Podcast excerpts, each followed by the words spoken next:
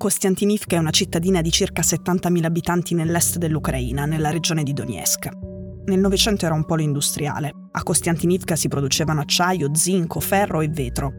Durante la Seconda Guerra Mondiale però non la si poteva neanche chiamare una città o una città-fabbrica. Era un grande campo nazista e i suoi cittadini, dentro il campo, erano i lavori forzati. Meno di cent'anni dopo Kostiantinivka è tornata ad essere un posto pericoloso ed è il posto dove c'è stata una delle ultime stragi di questa guerra in Ucraina. Il missile che il 6 settembre ha colpito un mercato all'aperto, ha ucciso almeno 15 civili e ne ha feriti 30, molto probabilmente non era russo, era ucraino. Просто по рынку, по магазинах, по аптеці il giorno della strage il presidente Volodymyr Zelensky aveva parlato di un altro attacco terroristico di Mosca. E la stampa internazionale aveva riportato la notizia scrivendo che erano stati i russi a colpire Kostiantinivka, perché, come è logico, sono i russi a sparare missili contro le città e i villaggi sotto il controllo di Kiev, e Kostiantinivka è sotto il controllo di Kiev. Il 6 settembre, però, a causare il disastro era stato un errore dei vecchi sistemi della contraerea sovietica, che gli ucraini ancora utilizzano, in mancanza di meglio.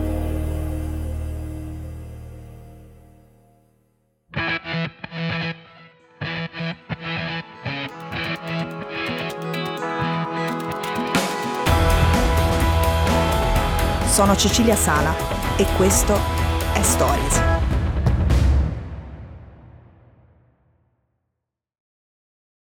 Un missile sparato da Kiev per proteggersi aveva mancato il bersaglio ed era andato a schiantarsi sui banchi della frutta e della verdura al mercato. Gli ucraini utilizzano ancora la contraerea sovietica che fa molti errori perché non hanno ricevuto sistemi occidentali e moderni sufficienti a proteggere tutto il proprio territorio. Il fatto è questo.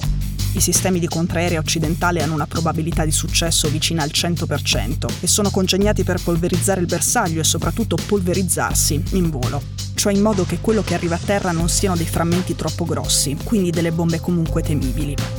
I sistemi Buk, come quello usato sui cieli di Kostiantinivka, invece sbagliano spesso e quando i loro missili cadono al suolo, soltanto spezzati, non polverizzati, se piombano su un'area abitata fanno danni e possono uccidere. Ora, non è la prima volta che succede una cosa simile, c'è un precedente clamoroso e ne avevamo parlato qui quasi un anno fa anche il missile che a novembre del 2022 cadde in Polonia, distruggendo un trattore e facendo due vittime, era ucraino. Ще вночі говорив з президентом Дудою, висловив йому свої співчуття. Zelensky all'epoca aveva insistito sulla paternità russa dell'attacco, ma quella sua affermazione non era credibile. And, uh,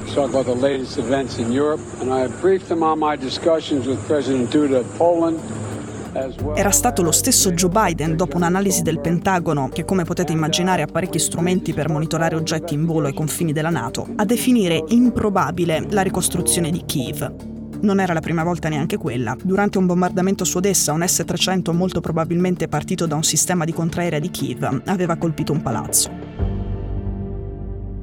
Dopo la strage a Kostiantinivka il 6 settembre erano cominciate a comparire online su Telegram e su Twitter alcune analisi indipendenti secondo cui la traiettoria del missile che aveva distrutto il mercato era compatibile con un punto di lancio dentro il territorio controllato da Kiev e non dentro quello occupato da Mosca.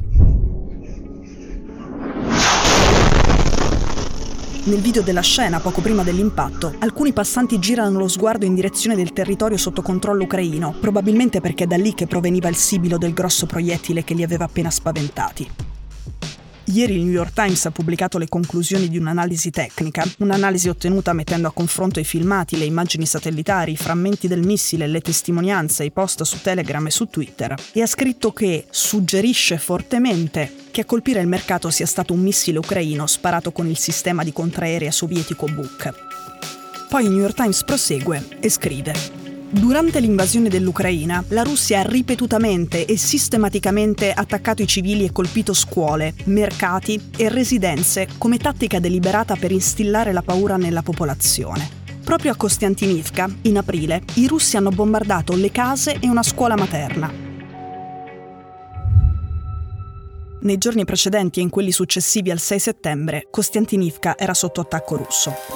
Non sappiamo dove sarebbero arrivati e quante persone avrebbero ucciso i missili russi se fossero rimasti incontrastati, cioè se la contraerea ucraina non fosse proprio mai entrata in azione. Per questo non si può chiedere a Kiev di non provare a difendersi in cielo dagli attacchi. Ma, come chiede spesso, la si può dotare di sistemi di contraerea moderni, i nostri, che riducono di molto la possibilità di altre stragi simili.